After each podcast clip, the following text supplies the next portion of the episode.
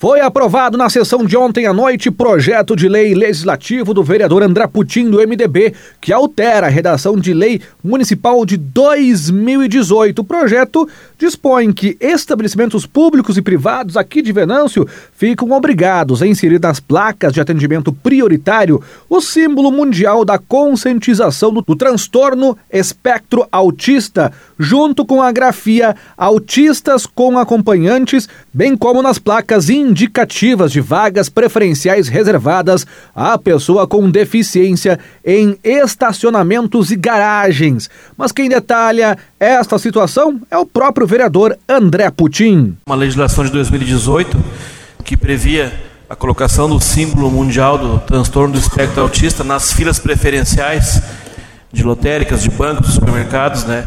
juntamente com a questão do idoso, de grávida, mães com crianças de colo.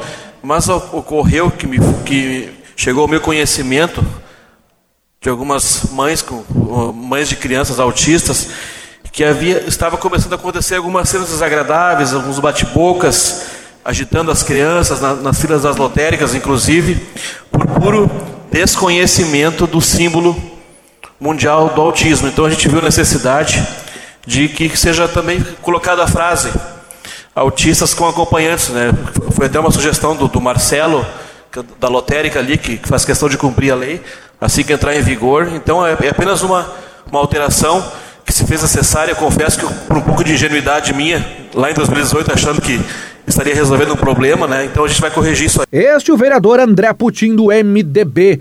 A alteração foi aprovada, portanto, na sessão de ontem à noite. O novo regulamento entra em vigor no prazo de 90 dias após a sanção. Com as informações, Cristiano Wiltner.